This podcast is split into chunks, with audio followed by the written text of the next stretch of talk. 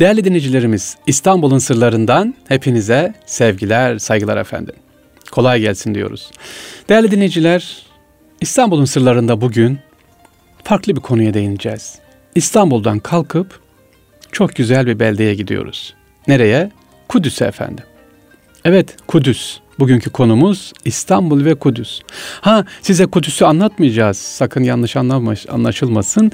İstanbul ve Kudüs'ün ortak yönleri nelerdir? İstanbul'dan Kudüs'e bakış Osmanlı padişahlarının Kudüs'e yaptıkları ve şu anda bulunan Kudüs'te bulunan o tarihi eserlerimizin mirasımızın %90'ı Osmanlı eser efendim Osmanlı imzası var tutun, Emeviler döneminden tutun ve diğer idarecilerde zamanında yapılan değişik yönetimler tarafından yapılan eserler var ama şu anda halen hayatta kalan eserlerimize baktığımız zaman Osmanlı eserlerini görüyoruz. Evet, orada acaba hangi eserler var? Neler yapılıyor? Neler yapılmış? Şu anda Kudüs'te baktığımız zaman bize İstanbul'u hatırlatan neler var? Sevgili dinleyiciler, İstanbul'da özellikle Kudüs deyince Fener Balat tarafına gittiğimiz zaman orada bir eser var efendim. Bir eser göreceksiniz. Nedir o? Sevgili dinleyiciler bir kilise var efendim. Ee, Balat tarafında bir kilise var. Kilise Ayı Yorgi Kilisesi diye geçiyor. Ee, özellikle başka bir adı da Metroloji, Metro Kilisesi diye geçiyor kilisemiz. Bu kilisenin özelliği ne? Efendim. Aynısından efendim İstanbul'da Belat'ta bu kilisemiz var. Ee, özellikle İstanbul Kudüs işbirliğini sağlamak için İstanbul'da yapılmış 23 Nisan'da efendim burada ibadet yapılıyor bu kilisede. Fener Balat'ta kilisede Kudüs'le olan birlikteliği o ve yani orada yapılan yine kilisenin ebatı kadar e, kilisenin yeri kadar da orada Osmanlı döneminde ne yapılmış? Bir e, cami yapılmış. Amaç ne? İki şehri birbirine kardeş yapmak. Evet Kudüs ve İstanbul diyoruz. Bununla ilgili çalışmalar var. Konuğumuz olacak efendim İstanbul'da Mirasımız Derneği Başkanı, Genel Başkanı Muhammed Demirci Bey İnşallah birazdan konumuz olacak. Kendisiyle sohbet edeceğiz. Ee, özellikle bakış açımız ne? İstanbul ve Kudüs Kudüs'ten İstanbul'a, İstanbul'dan Kudüs'e bakış onlarla konuşacağız. Fakat yeri gelmişken sevgili dinleyiciler bir olay size anlatacağım şimdi çok önemli. Özellikle efendim 67 1967 savaşı bitiminde zafer kazanan İsrail askerleri Mescid-i Aksa'yı da işgal ediyorlar. Ve Kubbetü Sahra'nın alemine İsrail bayrağı diktiler. Düşünebiliyor musunuz? Kubbeti Sahra'nın alemine İsrail bayrağı dikiliyorlar. Ama dönemin Türk başkonsolosu olan Ali Refikileri Mescid-i Aksa'ya gelerek bakın buna dikkat edin. Bizzat müdahalesi ve diplomatik girişimleri sonucu askerler İsrail bayrağını kubbeden indirmek zorunda kalıyorlar. Evet şimdi sağ olsun Türk başkonsolosumuz daha sonra da kendisi büyükelçi oluyor. Ali Refik İleri'yi de rahmetle alıyoruz. Diyor ki bakın onun güzel bir konuşması var. E, merhum başkonsolosumuz Kudüs başkonsolosu Ali Refik Bey. Eğer diyor bu Mescid-i Aksa diyor sadece sizin değil sadece Filistinlerin değil Bizim diyor yapılması gereken nedir? Yapılması gereken e, bu sadece bunlar ibadet alanı değil. Herkesin diyor burada ibadet alanı. Evet e, dönemin Türk Başkonsolos Ali Refik İleri'nin Mescid-i Aksa'ya gelerek bizzat müdahalesi ve diplomatik girişimleri sonucu askerler İsrail bayrağını kubbeden indirmek zorunda kaldılar. Kubbeden indirdi. Fakat orada söylediği sözü tekrar edeceğim sevgili dinleyiciler. Ne diyordu? Bu sizin neyiniz değil, sadece sizin ibadethaneniz değil, burası sadece Filistinler değil, tüm İslam aleminin diyor ibadethanesi, ortak ibadet merkezi. Eğer diyor buraya bir şey yaparsanız karşınıza sadece Filistinler değil, tüm Türkiye'yi karşınıza alırsınız diyor. Bakın karşınızda tüm Türkiye'yi alırsınız, bu da savaş sebebidir diyor. Böyle bir cümleyi söyleyebilmek kolay değil. Ali Refik Bey bunu sağ olsun merhum söylemiş. İşte Kudüs ve Kudüs'e bakış açımız efendim bizim böyle sevgili dinleyiciler. Hattımızda demiştim size değerli e, konuğumuz var. E, İstanbul'dan Kudüs'e bakış, Kudüs'ten İstanbul'a diye. Merhum Ali Refik Bey'i rahmetle andıktan sonra konuğumuz Muhammed Demirci efendim. Mirasımız Derneği İstanbul e, Başkanı, Genel Başkanı, Yönetim Kurulu Başkanı sağ olsun hattımızda. Muhammed Bey, alo. Ee, buyurun efendim buyurun. Evet hoş geldiniz. Erkam Radyomuza konuk oldunuz. Teşekkür ediyoruz. Ee, bulduk. Teşekkür ederim. Sağ olasın. E, Muhammed Bey evet sıcak günlerden geçiyoruz. Kudüs'te e, yapılan çalışmalar var. E, malum nahoş olaylar var. E, bununla ilgili bizim de halkımız Kudüs'ü e, bilgilendirmek için çalışmalar yapıyor. Günden e, Türk halkı özellikle sıcak tutuyor. Kudüs'e bakışımız bellidir, nettir. Az önce dinlediyseniz sevgili dinleyicilerimize anlattık. Özellikle Türk Başkonsolosumuz Ali Refik İleri'yi rahmetle andık. E, sizden sevgili Muhammed Bey ilk önce bize e, Kudüs'teki mirasımız hakkında bize bilgi verebilir miyiz? Özellikle e, az önce tekrar söyledim ama ilk aklıma gelen benim mesela Kanuni Süleyman'ın hoşgörüsü. Kudüs'ün Yafa kafasının üzerine ne yazıyor efendim? La ilahe illallah İbrahim Halilullah diyor. Bu ince bir nezaket, ince bir hoşgörü değil mi? Tüm insanları kucaklamış ama aynısını şu anda diğer devletlerde maalesef göremiyoruz. Sevgili Muhammed Bey e, bize Kudüs'teki mirasımız hakkında bilgi verebilir miyiz? Kudüs ve İstanbul'un benzerliği, ortak noktaları nelerdir? Buyurun. Bismillahirrahmanirrahim. Öncelikle böyle e, önemli bir e, günde, günlerde Kudüs'ü Mescid-i Aksa'yı gündeme getirdiğiniz için teşekkür ederiz. Allah razı olsun. Amin efendim. E, Hepinize. Hayırlı, hayırlı yayınlar diliyoruz inşallah e, herkese. Evet Kudüs e, İslam e, Müslümanlar için, İslam için ciddi anlamda e, önemli bir yere e, haiz.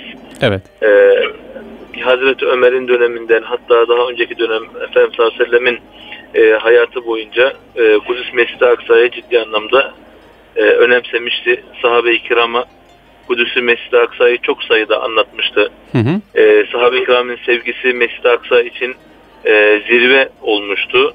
Evet. E, ve Efendimiz sallallahu aleyhi ve sellem e, hayatının sonuna doğru Mescid-i Aksa'yı Kudüs'ü fethetmek için e, Tebuk, Müte savaşlarını e, yapmıştı. Ve. Tebuk Savaşı, Müte Savaşı tamamen Kudüs Mescid-i Aksa'yı Müslümanların hakimiyetini almak için ve Kudüs yolunu güvence altına almak için yapılan e, hı hı. bir e, savaştı. E, Hazreti Ömer e, ilk yapacağı, ilk yaptığı iş Kudüs'e yönelmek, Mescid-i Aksa'ya yönelmek, hı hı. E, oradaki topraklara e, gitmekti. E, Hazreti Ömer Mescid-i Aksa'yı e, fethetti, Müslümanlar hakimiyetini aldı hı hı. ve orada ezan e, okundu. E, ilk okuyan ezan Bilal-i Habeşi radıyallahu anh orada e, yani e, şu e, durumu anlatayım da Mescid-i Aksa ne kadar sahabe-i kiram gözünde ve Müslümanların gözünde ne kadar önemli bir yer olduğunu e, daha iyi anlayabilmek için. Evet. E, Bilal Habeşi radıyallahu anh e, biliyorsunuz Efendimiz sallallahu müezziniydi ama Efendimiz sallallahu aleyhi ve sellem e, vefat ettikten sonra hı hı. E, ezan okumaktan imtina etti. Çünkü ezanı okuduğunda Efendimiz Aleyhisselam'ı hatırlıyordu ve dayanamıyordu. Ona hı hı. E, dayanamıyordu Efendimiz Aleyhisselam'ın sevgisine. E, onun için imtina etti. Okuyamadı daha doğrusu ezanı Efendimiz Aleyhisselam vefatından sonra. Fakat e, Fetih ordusunda Hazreti Ömer'in e, Mescid-i Aksa'yı fethettiğinde Fetih ordusunda Hazreti Bilal Habeşi de bulunuyordu hı hı. E, bu orduda. E, Bilal Habeşi radıyallahu anh e, bu orduda bulunduğunda e, Mescid-i Aksa olduğunda Mescid-i Aksa'nın içerisine girdiklerinde e, sahabe-i kiram o kadar sevinmişlerdi ki evet. ve Efendimiz sallallahu aleyhi ve sellem kabrinde Mescid-i Aksa'nın fethinden, Kudüs'ün fethinden çok mutlu olacağını, e, mesut olacağını bildikleri için Bilal Habeşi radıyallahu anh ilk defa orada ezan okudu. Hmm. Ve ezan okuduğunda bütün sahabe-i kiram hepsi orada herkes ağladı. Efendimiz Aleyhisselam'ı hatırladılar. Evet. Sahabe-i kiram hatırladılar. O günleri hatırladılar. Ee, biliyorlardı ki Efendimiz Aleyhisselam Mescid-i Aksa'nın fethinden çok mutlu olacak. Doğru. Mescid-i Aksa İslam coğrafyası için e, Müslümanlar için bir termometre gibi. Evet.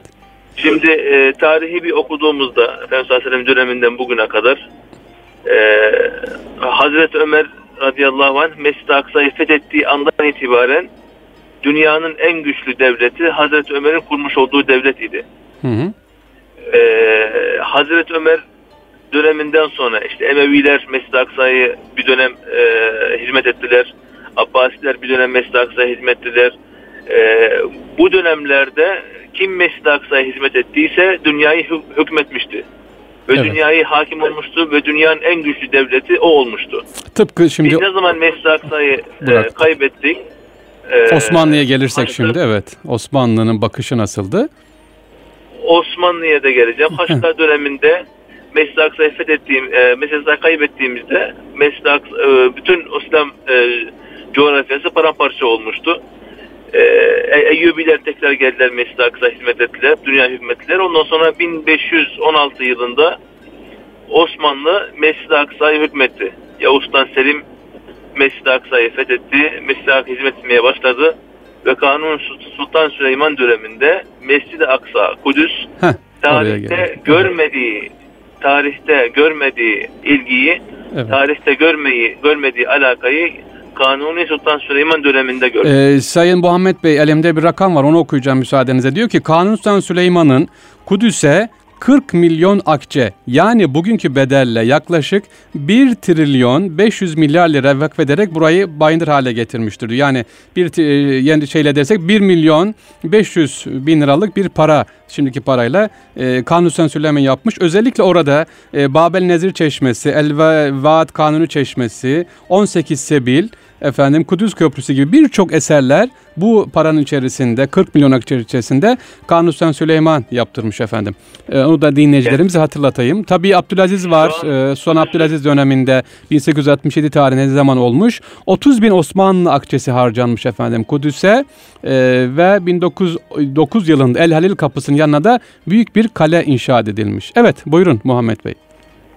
Yani Kudüs'ün surları hı hı. E, tamamen Kanuni Sultan Süleyman döneminde yapılan surlar. Evet. 5 yıl boyunca e, yapım süresi sürmüştü. Hı hı. E, şu an Mescid-i Aksa'ya giden e, ve Mescid-i Aksa'ya Kudüs'ü gö, e, gören hı hı. o surların tamamı sıfırdan hı hı. Kanuni Sultan Süleyman yaptırdı. Ve evet. bu surlar şu an Mescid-i Aksa'yı koruyan, o tarihten itibaren Mescid-i Aksa'ya sahip çıkan surlar bunlar. Kudüs'ün simgesi haline gelmiş bu surlar. Evet tamamen e, Kanuni Süleyman döneminde yapılan surlardır. E, şimdi buradan gelirsek ee, Kudüs'ün surları ile Kudüs'ün surları ile Muhammed Bey İstanbul'un surları Orada da surlar var, burada da surlar var, orada da kapılar var, burada da kapılar var. Kanuni Süleyman e, Kudüs'te İstanbul'u kardeş yapıyor bakın o surlarla ya da Osmanlı e, İstanbul'la Kudüs'ü ayırmıyor. Şam'ı ayırmıyor. O dönemde de öyledir. Mimar Sinan hem Kudüs'e hizmet etmiş hem Şam'a hem de işte İstanbul'daki eserler. Ee, yani şunu demek istiyorum. Kudüs ve İstanbul hep tarihten beri kardeş şehir. Evet. Buyurun. Ekonomi anlamda da Kudüs'le İstanbul e, kardeş şehir. Hı hı. Şimdi e, Osmanlı döneminde İstanbul e, bir ekonomi merkezi halinde haline gelmişti. Hı hı, evet. Sultan Süleyman bunun aynısını Kudüs'te yapmak istedi. Kudüs'ü de bir ekonomi merkezi haline getirmeye e, çalıştı. Ne güzel. Kudüs'te 15 farklı uluslararası pazar kurulması için talimat e, verdi ve 15 e, farklı pazar kuruldu. E, Öyle mi? Ha, çok yani güzel. Pamuk Bak. pazarı, He. pamuk pazarı gibi, e, e, kumaş e, pazarı gibi farklı pazarları bunlar Mescid-i Aksa'nın etrafında Kudüs'te hmm. kurulması için e, çaba gösterdi. Ne kadar güzel. E, Evet. Yani bu da e, yani, e, a, ayrıyetten Osmanlı döneminde şöyle önemli bir nokta var Mescid-i Aksa Kudüs için. Buyurun. E, Kudüs tarih boyunca e, hep saldırıya uğrayan bir e, şehir olduğu için hı hı. E, Osmanlı da buna e, bunu bildiği için buna dikkat çekmek istediği için evet. Kudüs'ü direkt İstanbul'a e, bir sancak haline getirdi statü anlamında ve Hı-hı. direkt İstanbul'a bağladı Kudüs'ü. Heh, bunu açalım işte. Çok yani, güzel bir yere geldiniz şimdi Muhammed Bey. Evet, evet çok güzel. Bakın söylenmeyen e, ya da es geçilen bir yer. Evet Kudüs'ü İstanbul'a bağladı dediniz. Bunu biraz daha geniş açalım lütfen. Ee, siyasi anlamda, statü Hı. anlamında Hı hı. E, Kudüs direkt talimatı İstanbul'dan direkt alır yani. Bir başka bir vilayete bağlı değil. Şam vilayetine bağlı değildi Kudüs. Çok ee, güzel. Mısır vilayetine bağlı değildi Kudüs yani. Or, or, or, oradan bir parça olmasına rağmen hı hı. Kudüs, Kudüs-ü Şerif mutasarrıflığı diye Heh. ayrı bir mutasarrıflık haline getirildi. Kudüs ve direkt İstanbul'a bağlandı. Evet. Ee, direkt talimatı İstanbul'dan alırdı ve İstanbul'dan e, Kudüs'ün tüm ihtiyaçları tamamen İstanbul'dan karşılanırdı. E, oraya vakfiyeler inşa edildi. Orada Hı hı. E, ekonomi anlamda katkıda bulundu ve bütün hiz, Kudüs'ün hizmetleri İstanbul'dan direkt e, padişahlar oradan e, e, özel statü no, no, noktasında hı hı. E, Kudüs'ü Mescid-i Aksa'ya sahip çıkma adına oraya e, hizmetlerde e, bulunmuşlardı. E, bu da ciddi anlamda e, önemli bir şey. Doğru. Doğru, evet. 400 yıl boyunca 1516 yılından 1717 yılına kadar 400 yıl boyunca Mescid-i Aksa'ya sahip çıkmak için ciddi anlamda oraya katkı e, e, sağladı. Sevgili Muhammed Bey şimdi aklıma geldi. Evet 400 yıl Osmanlı sahip çıktı İstanbul kardeş şehidi Kudüs. Peki şunu merak ediyorum. İstanbul halkı ve Türk halkı halkımızın bakışı devlet olarak değil o dönemlerde o tarihlerde nasıldı? Kudüs'e nasıl bakıyorduk biz? Mesela hacca gidenler Kudüs üzerinden mi hacca gidiyordu? İstanbul halkı Kudüs'e de hediyeler gönderiyordu İstanbul'un kendi halkı. Ee, biraz onlardan bahsedebilir miyiz? Halkın Kudüs'e bakışı nasıldı? Halkın teveccühü e, hı hı. halkın teveccühü şimdi yıllar boyunca sadece e, bütün yani Osmanlı dönemin tamamı e, Kudüs farklı bir e, sevgiydi e, halk için. Çünkü Efendimiz Aleyhisselam hadis serifleri var. Mescid-i Aksa'ya gidin orada namaz kılın diye. Evet. E, Mescid-i Aksa'dan e, hacca ve ömreye niyet edin diye Efendimiz Aleyhisselam emirleri var. Hadis serifleri var. Ne güzel. Bunları yerine getirmek için Hı hı. E, hacca gidenler, umreye gidenler muhakkak Kudüs'e uğrayarak ve hı. Kudüs'ten niyet alarak, ihramları Kudüs'te giyerek e, e Mescid-i e, Mescid Haram'a, e, Kabe'ye, Ümre'ye, Hacca giderlerdi. Halkın da ciddi anlam teveccühü var. Hatta e, Evliya Çelebi e, Kudüs'e e, defaten gitti. Hı hı. E, ve hatıralarında, hatıralarında şunu yazmıştı. E, Mescid-i Aksa'nın içerisinde Osmanlı döneminde evet. 900'den fazla alim var dedi. Oo.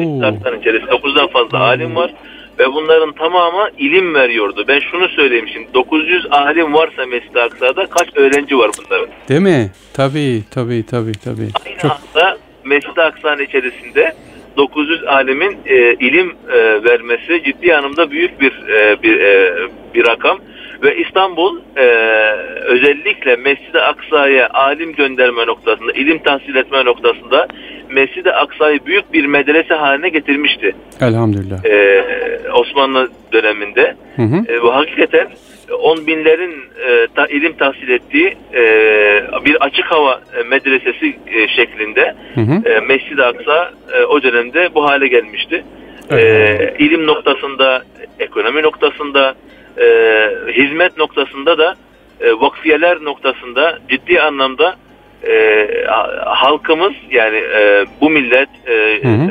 sürekli tarih boyunca Osmanlı döneminde olduğu gibi şimdi de ve Osmanlı döneminde sürekli Mescid-i Aksa'da vakfiye vakfiyelerin e, inşa edilmesi noktasında e, talimat verilmişti. Kanuni Sultan Süleyman mesela bir örnek daha vereyim. Buyurun. E, hanımı e, Haseki Sultan Mescid-i Aksa'da bir tekke inşa etmişti e, Haseki Sultan Tekkesi bugüne kadar e, o tekke ayakta şu an hizmetlerde e, hizmet yapıyor. Evet. O tekke o tekkeye e, yüzlerce hatta binlerce vakfiye bağlamıştı. O vakfiyeler o tekkeyi hmm.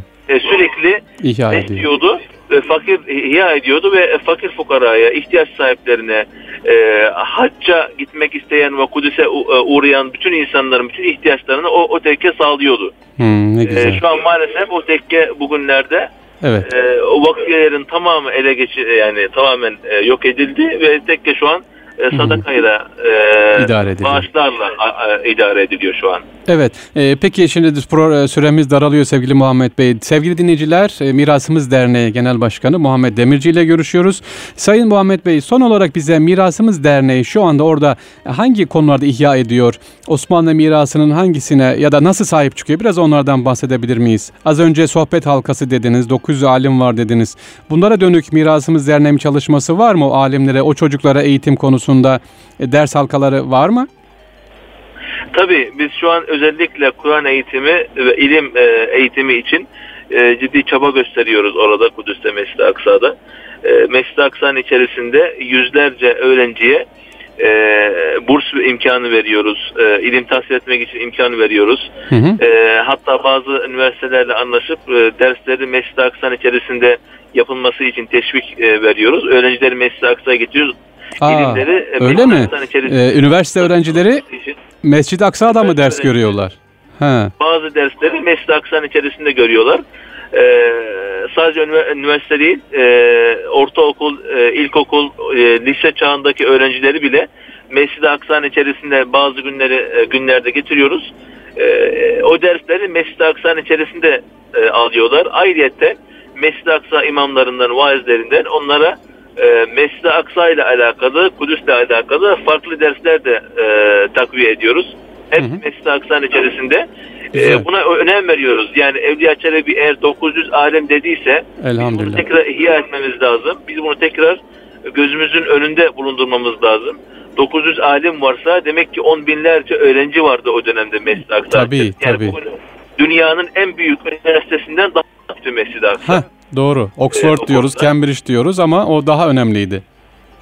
Evet daha önemli o daha büyüktü onlar. Hem sayı tamam. anlamında hem kalite anlamında. Hı hı. E, ayrıyetten e, hem ilim e, tahsil etmek için teşvik veriyoruz orada e, imkan veriyoruz, burs veriyoruz. Ayrıyetten Kudüs'teki eserleri Osmanlı'nın... Biraz ona gelelim evet. Şu anda e, İstanbul'dan kalkıp ya da Türkiye'den kalkıp giden kardeşlerimiz orada hangi eserleri görüyor? Sizin ihya ettiğiniz birkaç eser söyleyebilir miyiz Mirasımız Derneği tarafından? Mesela havaalanından e, iner inmez oraya gidenler e, Yafa şehrinde hı hı. bulunan Hasan Bey Camisi var. Evet. O Hasan Bey Camisi'nin restorasyonunu biz yaptık elhamdülillah. Maşallah. Ee, Hasan Bey'in camisinin tam yanında e, Bahar Camisi var. Hı hı. Deniz Camisi. E, o camiyi de restorasyonu biz yaptık. Elhamdülillah. E, Kudüs'e geldiğini, e, geldiğimizde Kudüs'te mesela Hazreti Ömer Camisi var. Evet. Onun da restorasyonu biz yaptık. Selahattin Eyyubi'nin e, evi vardı orada. O, onun da restorasyonu biz Aa, yaptık. Şu anda Selahattin Eyyubi'nin evi duruyor yani öyle mi görebiliyoruz evet, inşallah? duruyor. duruyor. E, orada restorasyonu biz yaptık. Yani e, bugüne kadar elhamdülillah 46 caminin restorasyonu bitirmiş e, bulun, bulunuyoruz elhamdülillah. 46. 46 cami restorasyonu. Evet elhamdülillah. Büyük bir rakam maşallah. Allah e, kolaylık versin efendim. Güzel. Elhamdülillah. Daha da sırada çok sayıda camiler var. Onları da inşallah peyderpey yapıyoruz inşallah. Şu an başka bir caminin restorasyonu yeni başladık inşallah. Hı hı. Hepsini inşallah izniyle yavaş yavaş yapacağız.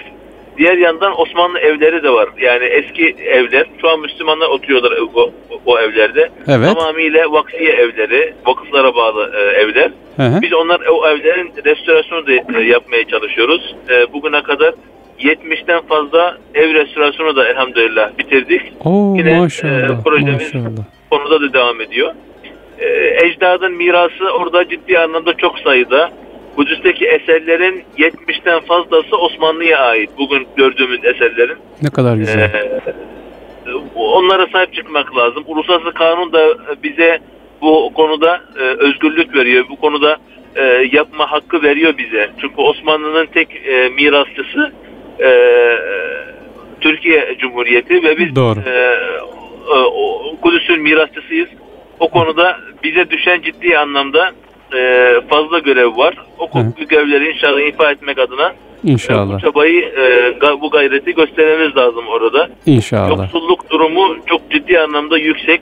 E, Kudüslerin %85'ten fazlası hmm. yoksulluk sınırı altında yaşıyorlar. Yani evet. Rakam da ciddi anlamda fazla. Onun için inşallah Teala yardım ettiği müddetçe e, halkımız desteğiyle inşallah oradaki çalışmalarımızı devam ettireceğiz. Peki, inşallah. peki Muhammed Bey. Evet e, konumuz oldu sevgili Erkam Radyo dinleyicileri. Mirasımız Derneği Genel Başkanı Muhammed Demirci Bey. Erkam Radyomuzun sağ olsun İstanbul'un sırlarına e, konuk oldu. Teşekkür ediyoruz. Nefesine sağlık. Tekrar inşallah görüşmek üzere Muhammed Bey. Kolay gelsin. İnşallah. Allah razı olsun. Teşekkür ederim. Sağ olasınız. Hayırlı yayınlar. Sağ olun. Evet sevgili dinleyiciler, Muhammed Demirci Bey'i dinledik. Mirasımız Derneği Genel Başkanı bize İstanbul, Kudüs, Kudüs İstanbul hattını söyledi.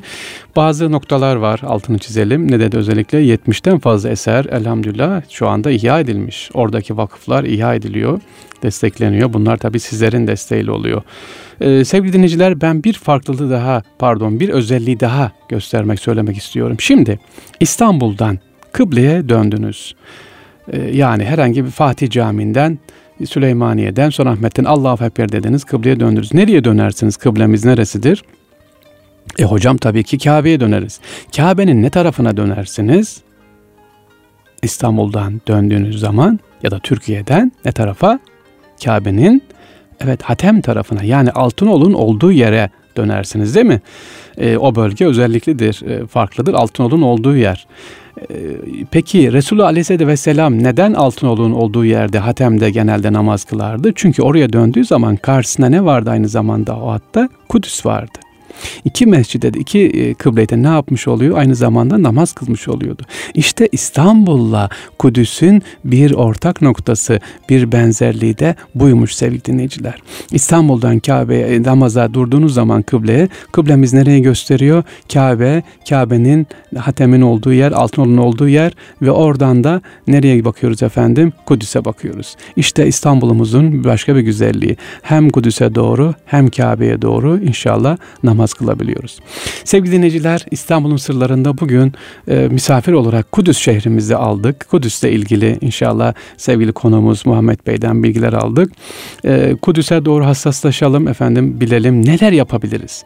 Yani e, sadece ses çıkartmak değil bunun dışında oraya nasıl yapabiliriz? O Osmanlı eserlerine nasıl sahip çıkabiliriz? Bu bir. İkincisi de sevgili dinleyiciler bunun altını çiziyorum. İstanbul bir zamanlar az daha Kudüs oluyordu biliyor musunuz? Evet. Nasıl hocam az daha Kudüs oluyordu? E Kudüs'ün bugün başına gelenler Kudüs bakın İsrail tarafından nasıl zulüm altında. Ama 1920 ile 22 arasında Cumhuriyet öncesinde yani iki buçuk yıl İstanbul işgal edilmedi mi? Evet. İstanbul elimizden çıkmadı mı? Çıktı. İngiliz işgali, Yunan işgali, İtalyan işgali, İtilaf devletlerinin Fransız İstanbul eline geçmedi mi? 1916 Mart 1920'de ne oldu? 16 Mart 1920'de Vezneciler'de bulunan e, efendim askeri kışlamız İngilizler tarafından gece saat 3'te uyuyan askerlerimiz şehit edilmedi mi?